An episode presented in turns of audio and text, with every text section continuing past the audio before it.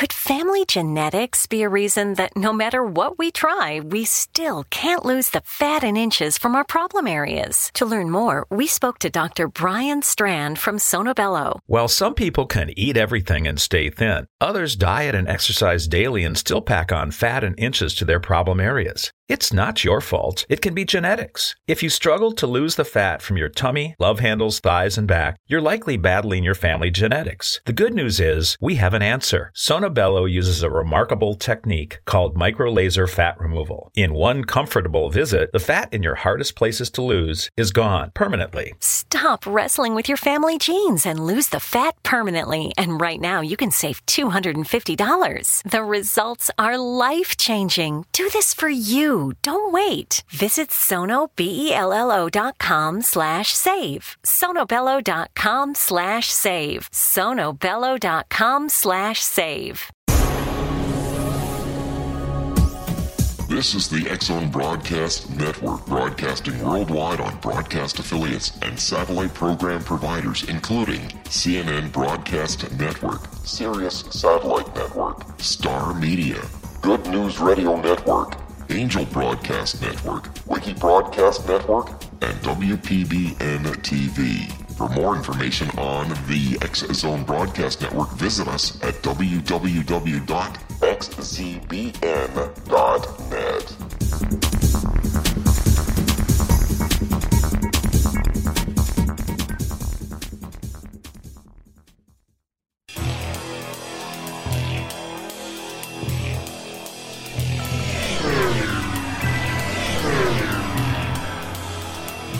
This is A Different Perspective with Kevin Randle. A retired U.S. Lieutenant Colonel, Kevin Randle has been studying UFOs for nearly 50 years. Kevin has investigated some of the most famous UFO cases in the world and has been consulted for dozens of documentaries about UFOs. Considered one of the leading experts into the Roswell UFO crash of 1947, Kevin has written more than 25 books about UFOs, including the recently published Roswell in the 21st Century. Now, here is the host of A Different Perspective, Kevin Randle.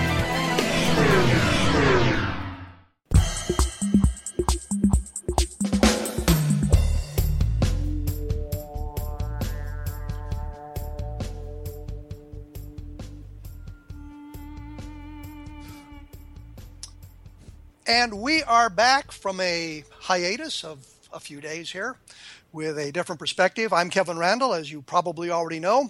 Tonight I am joined by Don Schmitt, who has, who I guess, in the full disclosure here, in the interest of full disclosure, I should point out that I've known for nearly 30 years. Uh, we've worked in a number of investigations together, spent a lot of time in Roswell together. We've traveled the country together in UFO investigations, written a couple of books together, and we've had our differences of opinion on many, many things. But tonight we're going to take a look at uh, some of the things going on Ro- Roswell. We're going to talk a little bit about the Roswell slides and see if we can iron some of that out and move on from there. Don, are you there? I am here, and last time we spoke was when you were doing a show down in Midland, Texas. I'm kidding. No, no because it was actually in El Paso, Texas. Oh, So- okay, okay. there you go. so, big city. Yes, we That would have. be we, we've 25 moved up years in the ago, world. We're now we're now in Hamilton, Ontario, Canada, with the X Zone Broadcast Network, and I couldn't be happier about that. Well, from practically one border to across another. So good for you. Congratulations. And uh, as, as I mentioned, Don has done a number of books. I think uh, the latest is called Children of Roswell. Uh, you've done Witness to Roswell, and I forget the name of the Area 50. Was it the Area 51, the Wright Patterson connection, or The right pat. Well, not the connection, but the the true Area 51. Wright okay. Patterson, correct? and those all came from New Page Books and are available on Amazon and your bookstores, correct? That's correct. Thanks, Kevin. So we we've got the commercial plug-in for you now. That's why I thank you. Thank you. yes. Uh, Don, how have things been going in uh, you, with your investigations of UFOs in just a couple of minutes here?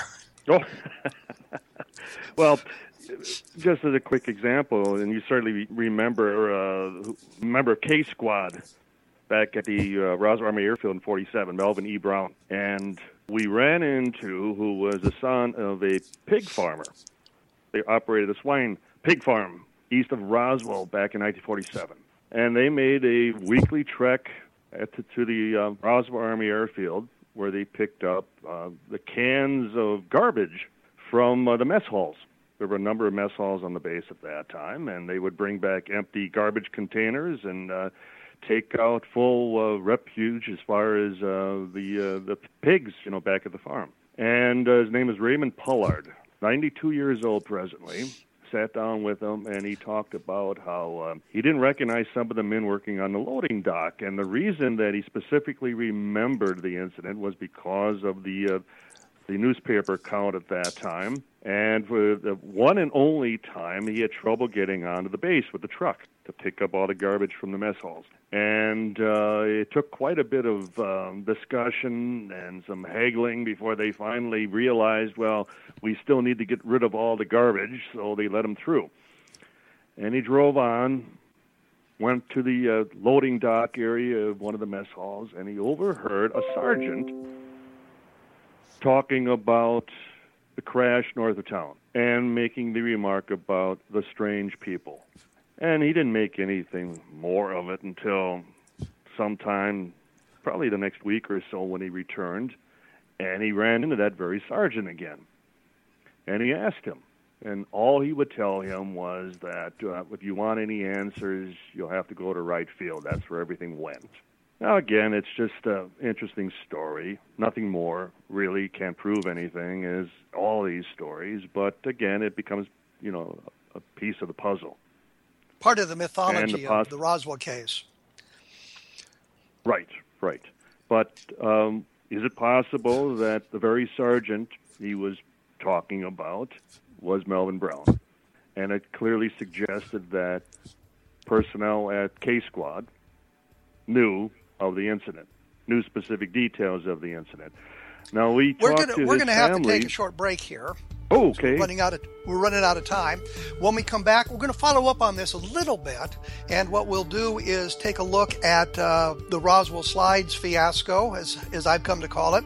For those of you who are interested, you can read more about the Roswell case quite a bit at www.kevinrandle.blogspot.com, and I have a new book out called Roswell in the 21st Century, which covers an awful lot of this stuff in detail. But we'll be back right after this with Don Schmitt, and we'll talk a little bit more about about what uh, this fellow saw while he was at uh, Roswell in 1947.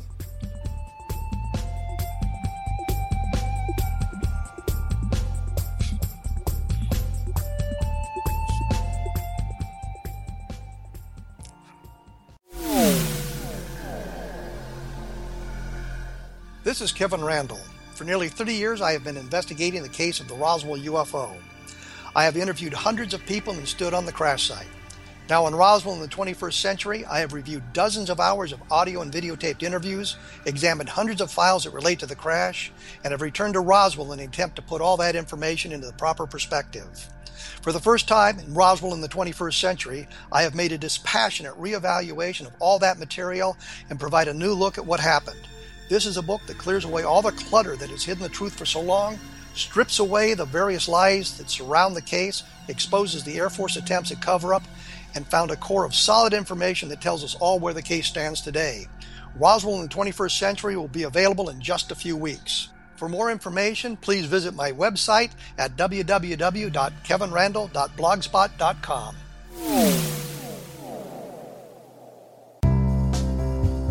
Gibbs A. Williams, PhD, is a practicing psychoanalyst, supervisor, researcher, and author in New York City. Much of his life has been dedicated to understanding nature and the uses of meaningful coincidences or synchronicities. His radical and original non Jungian, non mystical, non magical theory of synchronicities illuminates much of the fog surrounding this challenging and perplexing topic. His ideas and manners are fresh, presented in a style that is both entertaining and highly informative. He is also an expert on crisis intervention, specially focused on violence reduction for the police and citizens, mastering anxiety, frustration, and stress without the use of medication, and effectively preventing and treating heroin addiction. Dr. Williams can be contacted at his email address at gwwilliamsny11 at aol.com or visit his website at www.drgibbswilliams.com.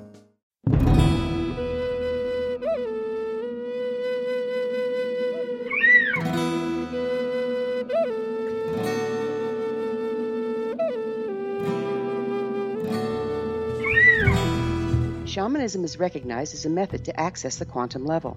Mastery of shamanic skills puts spiritual information and healing power into your hands. Path Home Shamanic Art School, a bonded Colorado certified occupational school, has met rigorous state standards ensuring its director and instructors have the qualifications to teach the shamanic arts. Path Home offers its certification program in blocks of study.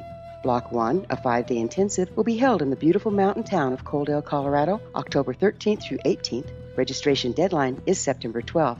Experience journey trance, power animals, helping spirits, sacred space, and life purpose. Come discover your power. Join me, Gwilda Wiyaka, in the magical world of shamanism. Call 303 775 3431 or visit findyourpathhome.com.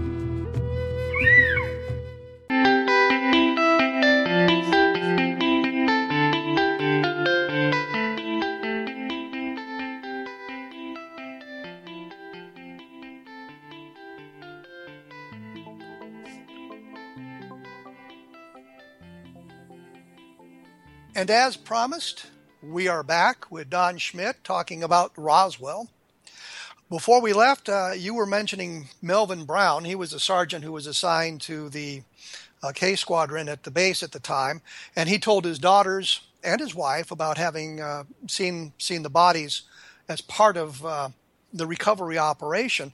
What I wanted to say is, I got an email from her from Beverly Bean six weeks ago or so, and somebody had been or has been, is ta- attacking her father's reputation and trying to find all the out all these things on it.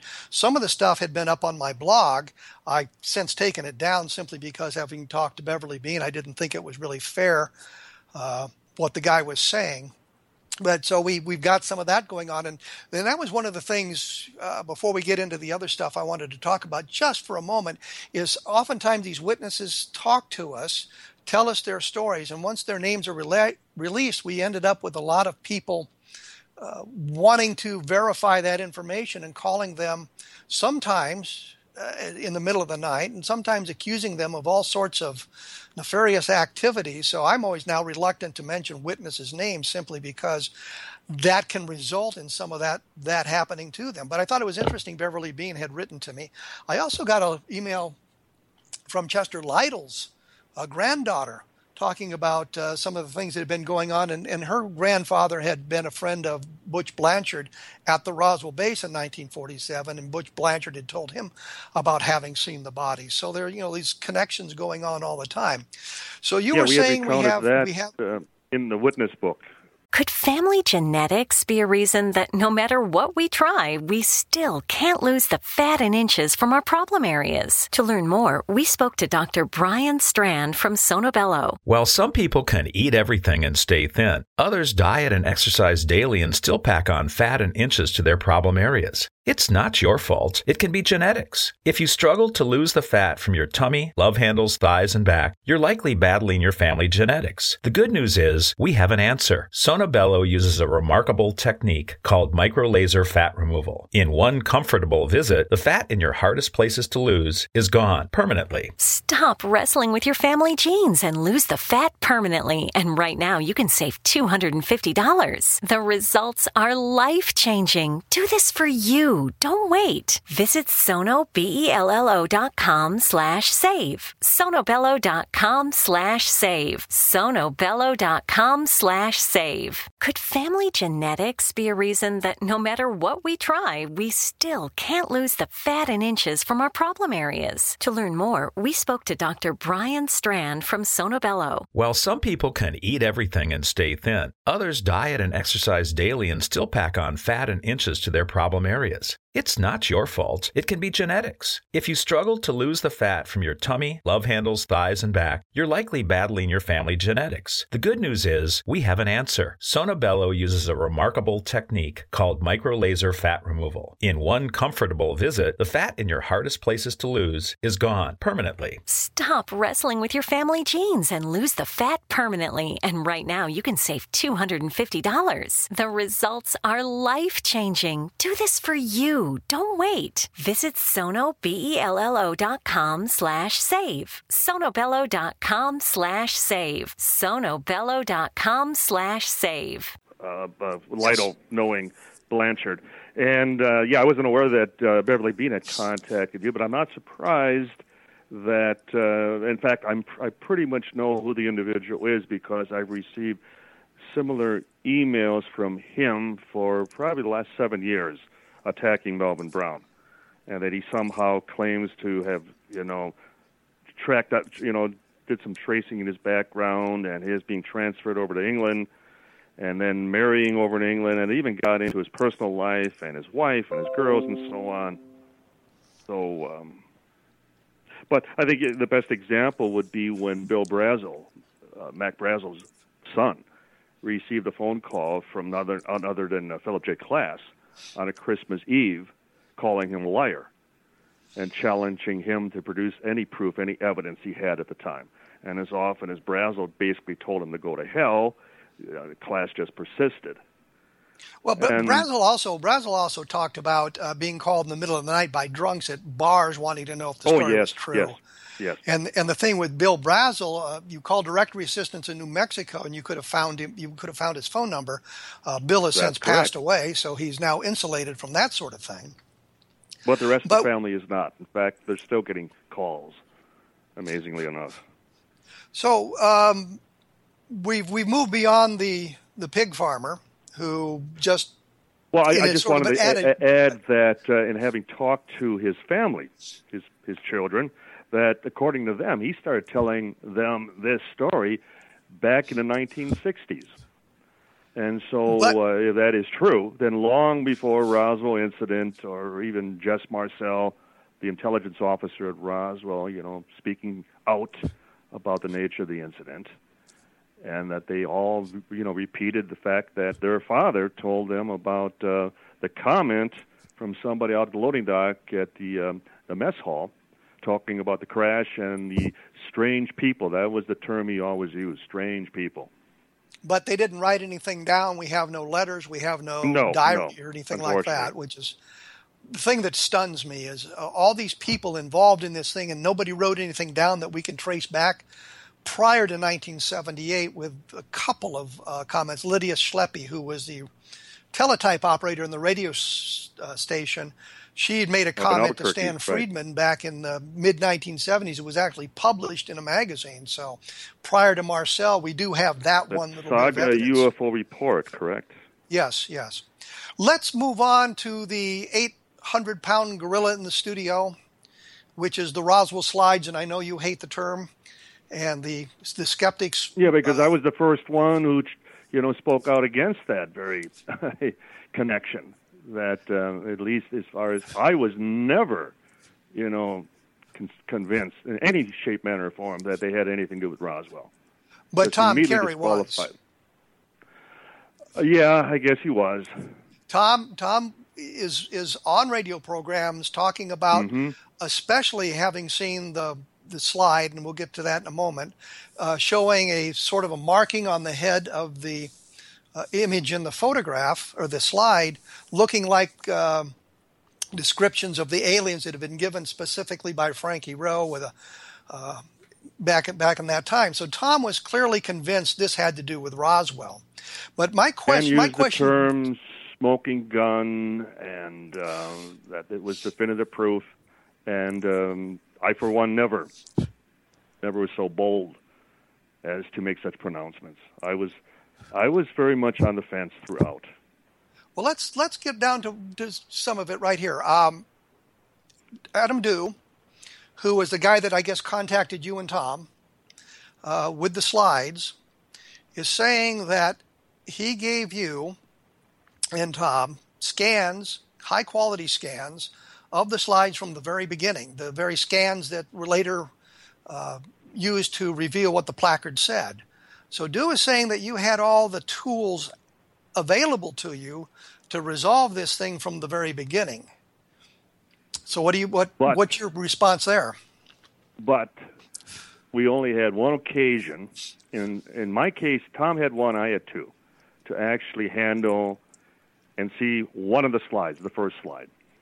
And then beyond that, we never had access to the originals. We were only able to work with that which we were pro- provided. We were always under the impression we were shown genuine, full scale true to the original digital scans, you know, including even enlarged elements from the slides, specifically the placard when we requested it, but we were always relying on them to provide us with the best possible resolutions. And then, as it turns out, obviously we weren't. That whether, I mean, one can accuse or suggest that uh, the second slide, for example, was light blasted, that it washed out the placard, that uh, it was uh, no longer legible in any uh, manner, and um, that even the background of the second slide, which clearly shows that it's a tabletop museum display. And uh, and Tom was with me, for example. It was the very day after the Mexico City presentation, and we are in Jaime Maussan's office. And I'm asking, I want to see the second slide. I want to see the full image of the second slide. And he responded to me, Why? And I went, Why? I want to see the second slide. I don't need to ask you again. And he brought it up on screen, and I'm looking and I'm going, Oh my God because it was clearly a museum display. And it's like, why weren't we ever shown this before? Why was it always just a tight shot of the body in the second slide? Well, Adam Dew, so, Adam Dew claims that he showed you, or he gave you uh, the the full scan of of the slide. This is what Adam Dew is no, saying today. Well, he can claim all he wants, but again, we only were able to work with that which we received and it was the first time that both Tom and I saw the second slide in its entirety. In fact, at the very close, towards the close of the presentation the night before, I kept leaning over to Tom. Why aren't they showing the second slide? Why haven't they shown the second, the second slide as of yet? And it wasn't until the very end. So that too was uh, was highly suspicious in, in my mind. Do you think my, that Adam words, Dew knew knew what it was from the very beginning? it, I, I don't think it's really come out that even Joseph Beeson, the owner, the original owner of the slides, through his sister, he's a graphic illustrator. And in that sense alone, that uh, between the two of them and the type of technical equipment that they would have had access to, that I guess one could highly suggest that there was some manipulation, that there was some cropping, some image compression, possibly some photo blurring, you know, in selective areas of the slides. Um, image resolution was changed, manipulation of the contrast and the color. Uh, they made the slides, uh, the, the body look wet and, you know, even, you know, less aged in some of the images we've seen. Did, so there was you, clearly do you believe, manipulation do you believe the story on. about how the slide was discovered in uh, the the attic or the basement when uh, Beeson's sister was cleaning out a house in uh, what Sedona, Arizona. Do you believe that the, that the slides were hidden from the rest of the slides, as as they claim? Well, well, mind you, again, we were accepting their testimony. We kept asking to speak from the get go. We kept asking to speak with the sister. Obviously, we wanted to hear her full account. And at one point, it got a little testy to the point that I finally asked Beeson, "Would you be willing to take a polygraph?" take a lie detector. And I know that's a typical ploy used by law enforcement, uh, hardly with the intent of actually, uh, you know, conducting such a test, but it's it's most likely done to test the person's reaction, what the response is. If they hesitate, if they balk, well, then you know you possibly have them. And in Beeson's case, I will say he did agree. He immediately said, "Oh yes, yes, I'd, I'd be willing to take a lie detector test." So again, that kind of took us back to square one. We were accepting their verbal testimony, their account of what took place. And yet, there are two different versions as to how the slides were discovered. And the first one being, according to Beeson, that his sister found them, in, fact, in slide, uh, in fact, this box of slides taped inside an envelope under the lid. And then in Mexico City, we hear the description that it was the cardboard box lid that was split open and the slides were were placed inside between the layers of cardboard. As though it was even more Machiavellian, as though it was even more sinister how they were hidden away from prying eyes. Well, this was so, what, what, she was. They were claiming was this was a box of three or four hundred slides, and these were hidden inside that box right. in some fashion. Right. They were 400 colored Kodachrome slides. And the other interesting thing is the slides that we were shown were all stamped Hilda Blair Ray, but not these two slides.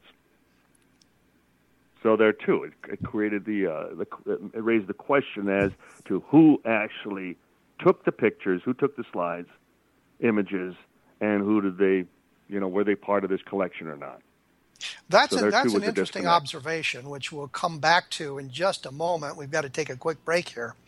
Uh, but for those of you who are interested, there's an awful lot of information about all of this that appeared on my blog in uh, early 19 or early 19 in early uh, 2015 under uh, at kevinrandle.blogspot.com and you can read about Don's investigations of the Roswell case and Witness to Roswell and uh, the latest book I think is Children of Roswell so you can take a look at all of that learn a little bit more about it and for those of you who really want to get into it uh, my book is Roswell in the 20th 21st century and it is available now on a limited basis, unfortunately, at Amazon.com. So we will be right back after this.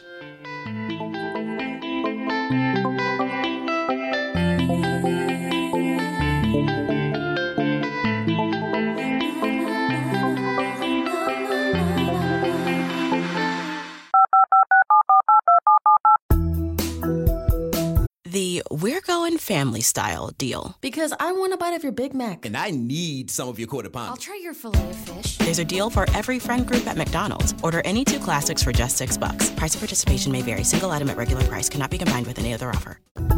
Did you know that when you're on the road with limited data or Wi Fi, you can still listen to the Zone radio show with Rob McConnell, The Science of Magic with Gwilda Wiyaka, High Tech with Corey Kay, and every minute of the 24 7, 365 programming of the Zone Broadcast Network by calling 712 432 9459, courtesy of TalkStream Live. No smartphone, app, or internet needed. It saves your data plan and it's free if you have unlimited minutes.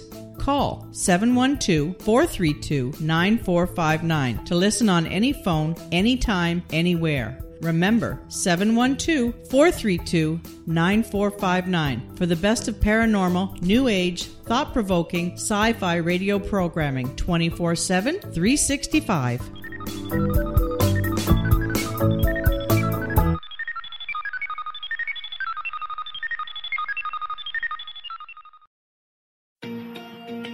Wouldn't you love to know the secret to everything? Well, then, meet Dr. Kimberly McGeorge and her cutting edge breakthrough knowledge that combines science with possibility.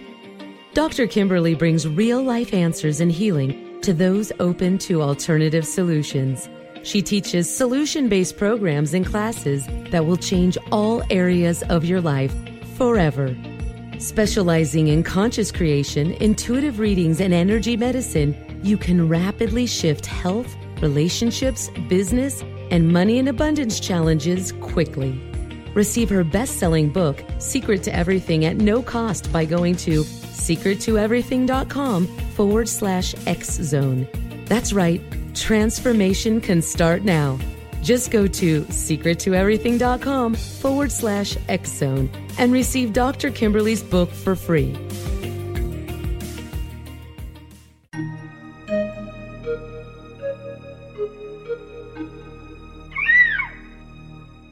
While science pursues fact, magic accesses the quantum level, bridging random facts to form truth. As long as science and magic remain separate and polarized, the truth cannot be known. I'm Gwilda Wiyaka. Join me on the Science of Magic radio program, dedicated to unification and evolution of consciousness. During each episode, I'll be speaking with experienced and respected scientists and mystics From astrologers to astronomers, from medical doctors to shaman, the scientific method to dowsing and intuition, we'll weave together information from seemingly divergent practices to promote unity and enlightenment. Join me, Gwilda Wiyaka, and the Science of Magic right here on the Mutual Broadcast Network. For more information, visit www.thescienceofmagic.net.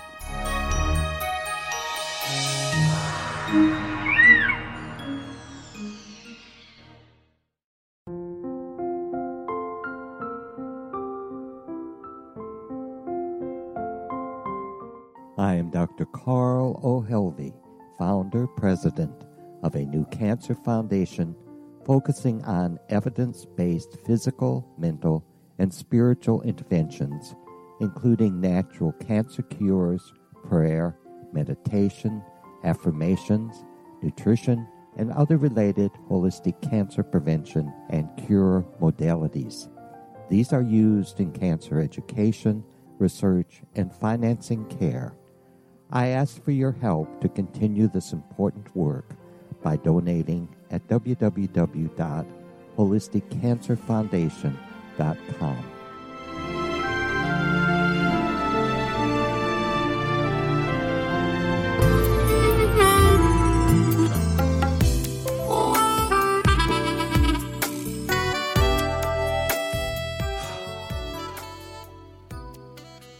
We are back with Don Schmitt. We're talking about the Roswell slides, or as I often have called them, the not Roswell slides.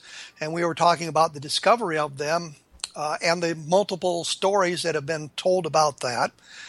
The question that I have is the slides would have been numbered. And it would seem to me that if you had this big box of slides, you would know where they came from in that whole collection. There'd be there would be a gap in one of those uh, series of slides. Did anybody ever think to look uh, for that and determine whether the slides were taken around that time?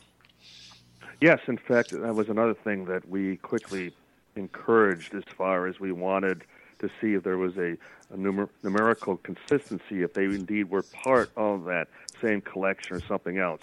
And we were told they were, but then we were also told that there was that the the two body slides were out of count, that there was another slide, there was another image taken in between. So there was a missing slide. At least that's what we were told on one occasion. Well, I think when you take a look at the, the slide evidence that uh, Dew put up on his uh, website, which is now long gone, there is there was a slide number 10. I think it's number 9 and number 11 which have the images on it, and number 10 was missing. And that was a right. question I had as well, is where what was slide number what did slide number 10 show?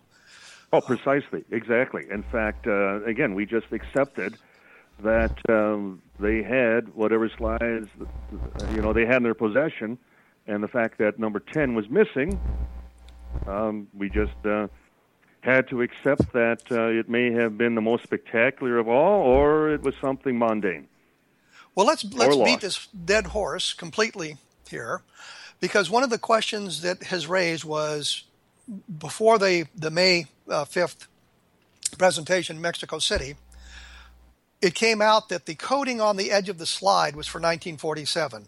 Is that something that Dew told you and Tom?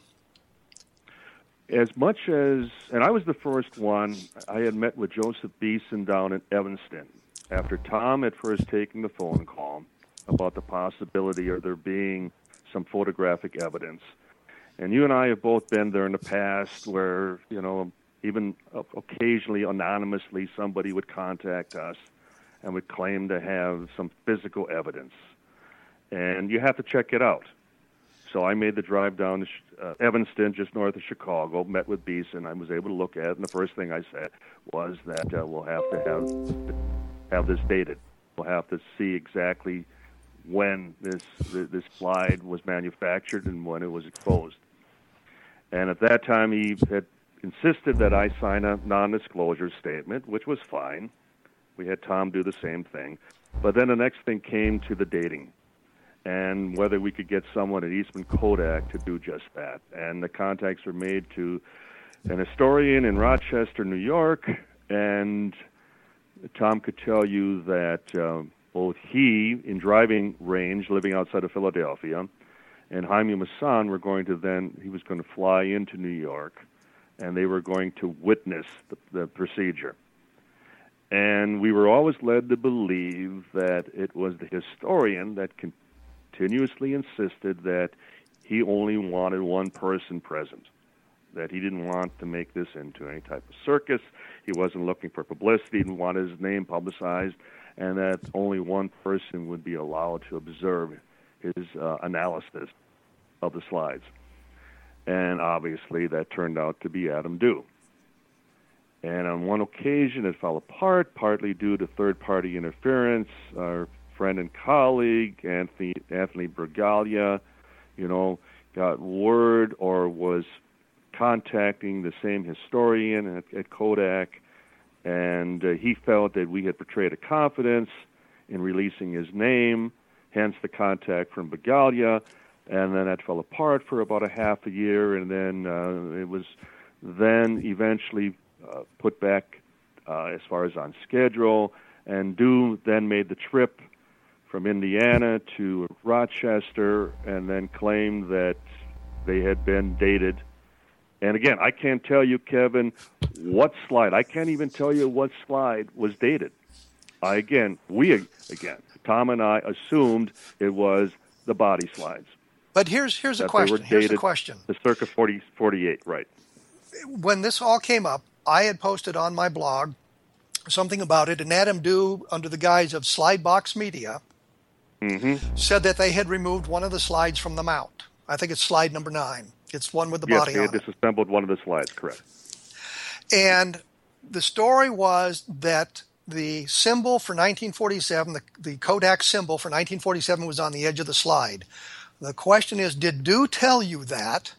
or was that an assumption made by somebody else when they said the the, the chemical composition of the uh, uh, slide film and the chemical composition of the chemicals used to develop the film were consistent with the late 1940s?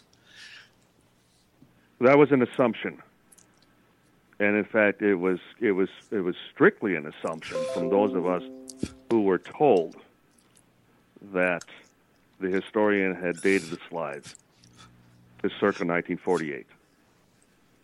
Okay, so wait. So, again, clearly, the slides are dated from that period, and given the image that we now know what it is, it was taken prior to May of 1947. We know this based on the movement of that display from the museum it was in to um, Montezuma's Castle, I think it is, uh, which yes. is another museum area, and the and the display, the the remains have since been returned to the proper native peoples for uh, their their interment.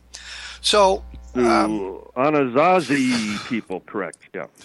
So the, the the next question is: There seem to be a number of red flags being raised here during this investigation, and I and I wonder why um, you didn't catch some of that stuff and uh, take a step back from this when you couldn't get proper answers to the questions. For this, for, for this simple reason, Kevin. Um, every time I would pose any question of doubt, I was then reminded, but so and so, you know, says that the body isn't human. Or that for all of the efforts, for example, in deciphering the placard, we again relied on the scans that were provided, whether it was to Dr. David Rudiak or Dr. Donald Burleson, or even Studio Macbeth, Ray Downing, who did the 3D uh, imagery on the Shroud of Turin, that they were always provided with the highest resolution scans available.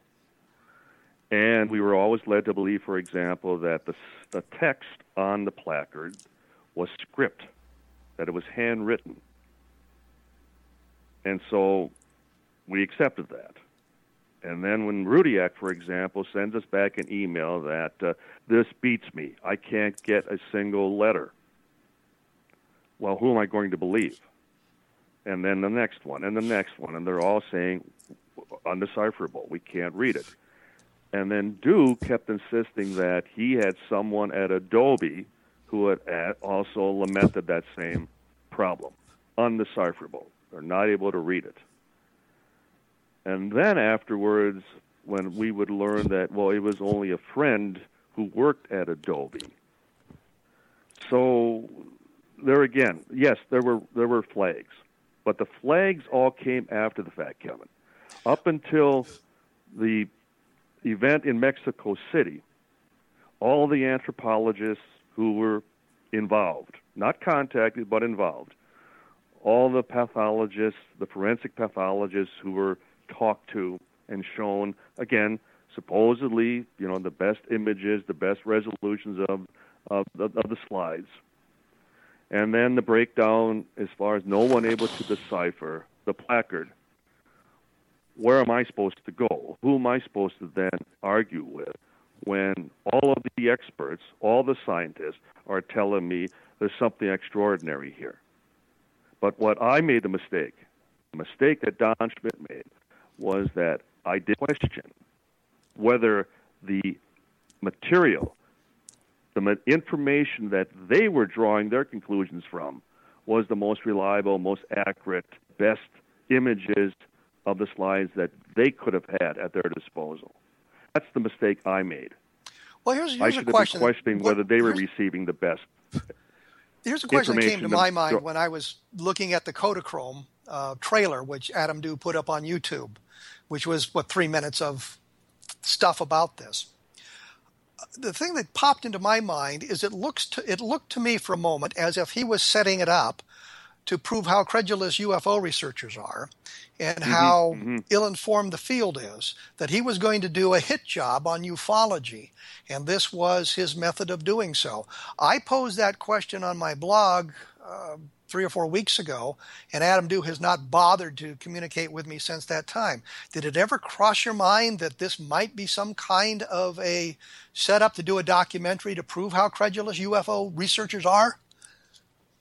Yes, it did. And in fact, uh, and, and Tom could tell you, there were numerous occasions, even up till January of last year, just before uh, the event in Mexico City and I sat down and we Skyped between us, and I said, Tom, I don't know if I want to back out of this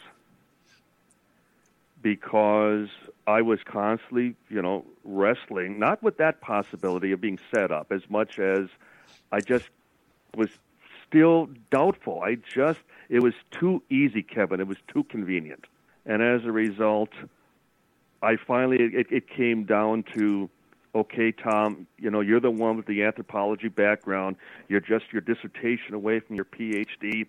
And you tell me, you give me your best, you know, story line as far as, and, and, and we both either sink or swim with this.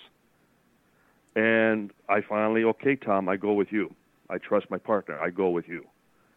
Well, I and, know that I sent Tom an email in December of uh, 2014 because I was trying to figure out where pictures like this would be taken. And I searched through the science fiction literature, including movie footage, and could find nothing like it. And I asked mm-hmm. Tom point blank, could it be a mummy? And he said, no, it could not be a mummy. And he said you'd looked at 500 images or something like that. And I, th- I thought, are you looking for the specific one, or are you looking for the general characteristics characteristics of mummies, and couldn't come up with anything that fit? You know, it still came down to if, say, for example, let's take the placard off the slides. No placard. And let's take, you know, the museum setting in the background out of the slides. We just have two images of two bodies. It would be, you know, a split camp between those who still believe that it might depict something non-human, as opposed to those who just it won't they won't accept it no matter what. And I think that's the position that the owners of the slides may have taken. We have to blast, light blast the placard. We have to somehow change it. We have to make it look as as undecipherable.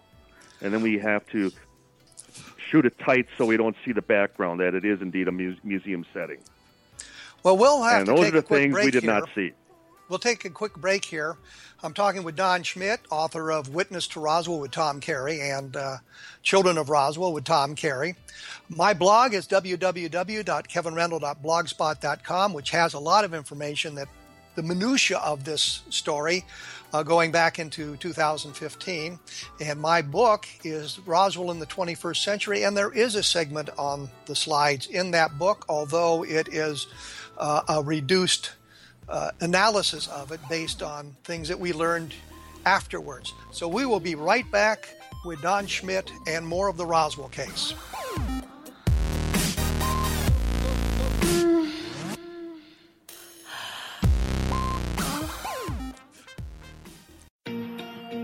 Wouldn't you love to know the secret to everything?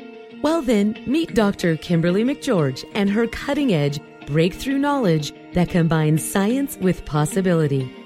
Dr. Kimberly brings real life answers and healing to those open to alternative solutions. She teaches solution based programs and classes that will change all areas of your life forever. Specializing in conscious creation, intuitive readings, and energy medicine, you can rapidly shift health, relationships, business, and money and abundance challenges quickly. Receive her best selling book, Secret to Everything, at no cost by going to secrettoeverything.com forward slash X Zone. That's right, transformation can start now. Just go to secrettoeverything.com forward slash X Zone and receive Dr. Kimberly's book for free.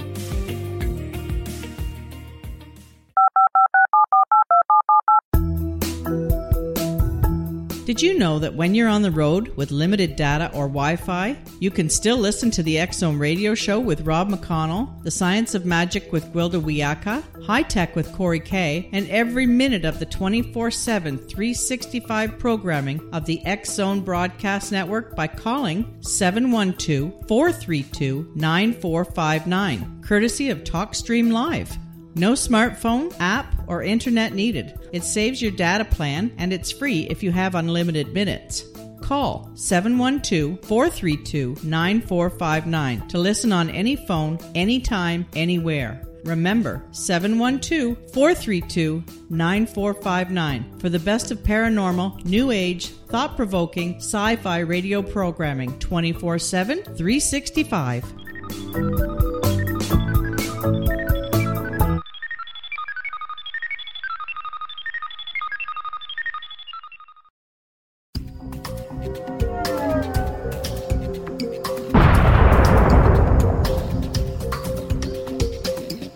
Coming soon to the Zone Broadcast Network is a different perspective with me, Kevin Randle, as your host.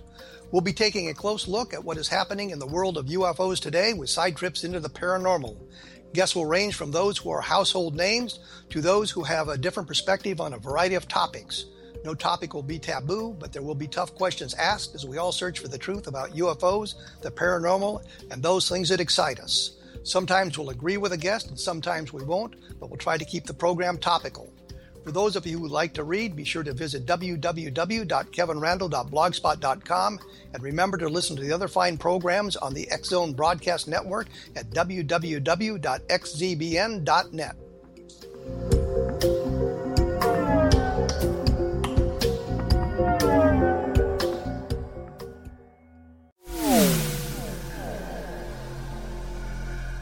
This is Kevin Randle. For nearly 30 years, I have been investigating the case of the Roswell UFO. I have interviewed hundreds of people and stood on the crash site. Now, in Roswell in the 21st century, I have reviewed dozens of hours of audio and videotaped interviews, examined hundreds of files that relate to the crash, and have returned to Roswell in an attempt to put all that information into the proper perspective.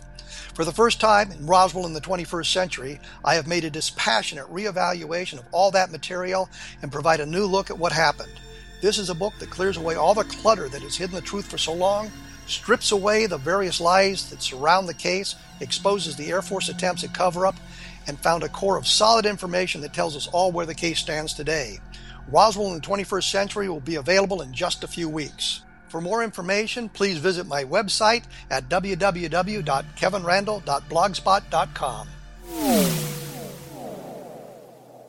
What Happened in Benghazi is revealed by Nicholas Genix, author of Obama, Islam, and Benghazi. He informs the American people that President Obama deceived them by advocating a strong foreign policy prior to the 2012 presidential election, and Hillary Clinton supported this deception.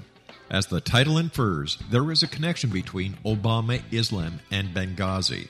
Ample evidence informs Americans that Obama's early indoctrination in the Quran developed an affinity for Islam, why the Quran is the source of discontent in many countries, and why the Obama foreign policy deception led to poor military action and caused the loss of American lives in Benghazi.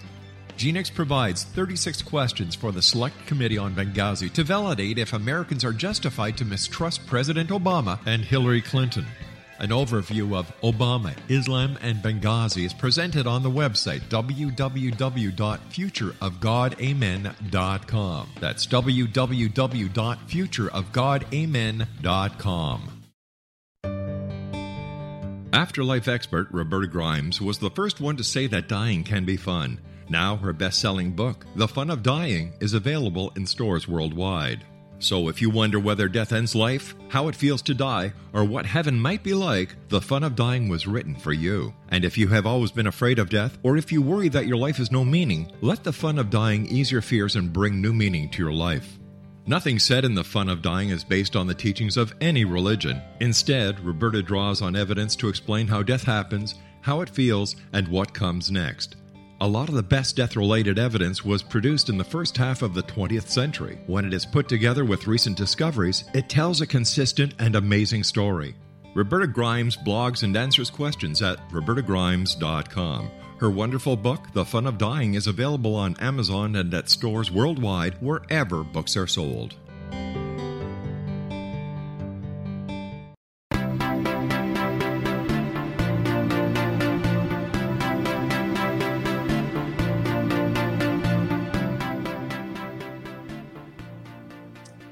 And we are back with Don Schmitt, who is one of the authors of Witness to Roswell and uh, Children of Roswell. We've been talking about the not Roswell slides.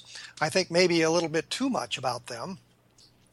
But uh, we will move we'll move forward in the Roswell case uh, after I ask one single additional question, and that is, given everything we know now, you are convinced that what we have in the pictures, the slides, are the remains of an unfortunate child who died centuries ago. Is that correct?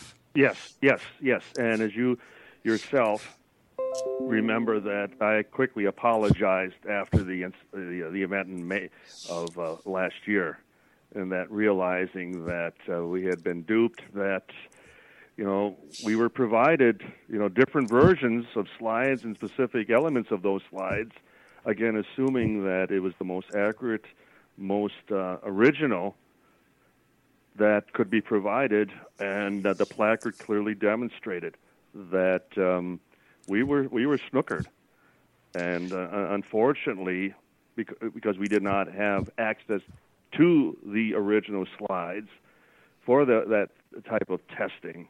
Again, we pl- placed our faith in, in, in human nature, and that and, here and was a professional sportscaster, for example, why would he risk his his very reputation by getting involved in such a hoax, such a prank?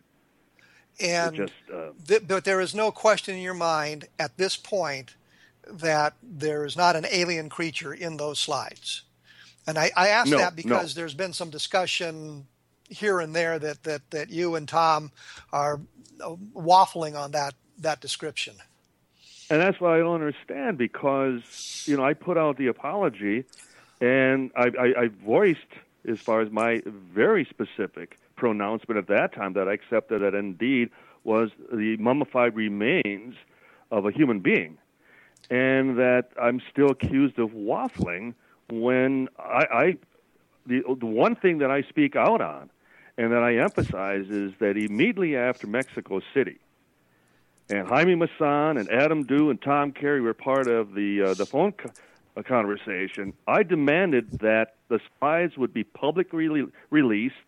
I wanted to then see a uh, analysis of the very placard. I wanted to see it in current time. I wanted to see it right there from the slides. I wanted them to demonstrate that nothing had been altered the, the one thing about of, these slides, uh, this, this, whole thing that really strikes me is this is one of the few cases where we have absolutely all the evidence to take us to the end.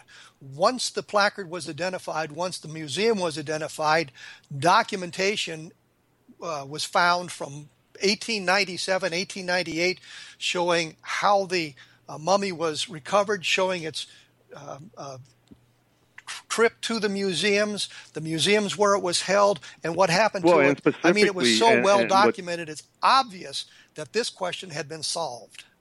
And the fact that I mean that we had a name for the first time, S. L. Palmer, that uh, you know he was the one who made you know discovered the remains.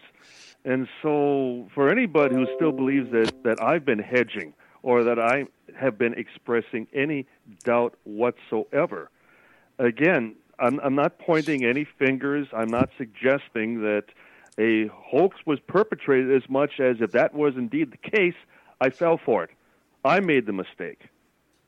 And I was relying on the information that was provided us and the experts. And if there was one thing I also truly learned is that even the scientific community, even the best people within their respective professions can make mistakes, can, as a result of receiving falsified information, then as a result make um, less than accurate pronouncements on said, you know, evidence, said information. But then does, that has often been the case throughout history. Does this case we work hurt, with what we have? Does it hurt? Does this does this does the slide fiasco harm the Roswell case? Well, personally, I would like to believe it, it, it, harms me in the sense that I'm connected to the Roswell investigation, and vis-a-vis, it could then in turn harm the investigation. But that was also one of the reasons that I so quickly denounced any connection to Roswell because I wasn't finding any. There wasn't anybody who was providing, you know, the connection except the, the, the possible time connection.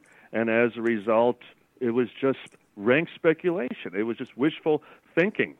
Uh, I was publicly, you know, I was quoted within UFO Chronicles, you know, stating that it, it was not physical evidence, and you know, it's it's it's under you know that's important to understand when a picture has evidence or has value, and that's when you know exactly who took it, under what circumstances, how were they provided the opportunity, how were the slides dated, that type of thing.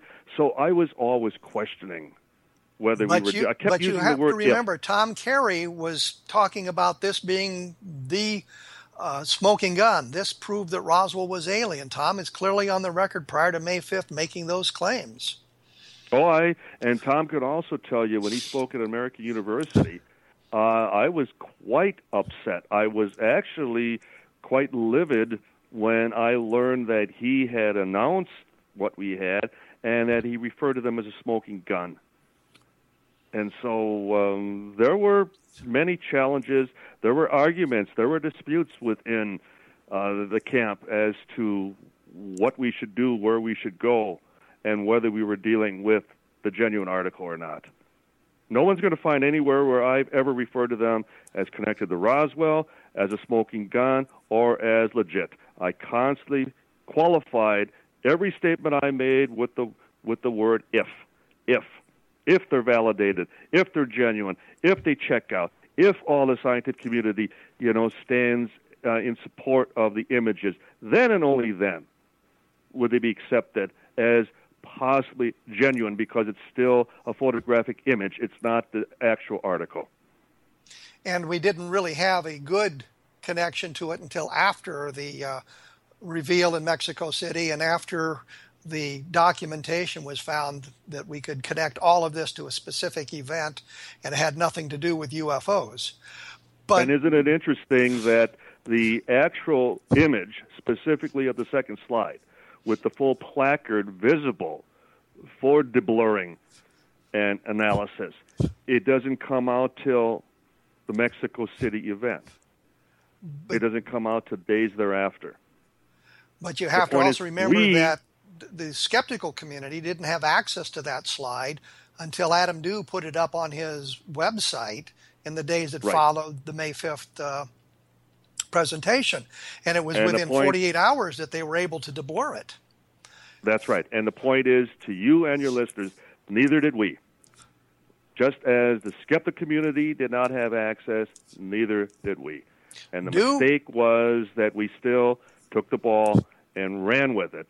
And in my case, that was strictly because I was relying on the experts, the scientists, those who were unable to blur the placard, and those who were stating it was not human, that it was non human, that I accepted their expertise.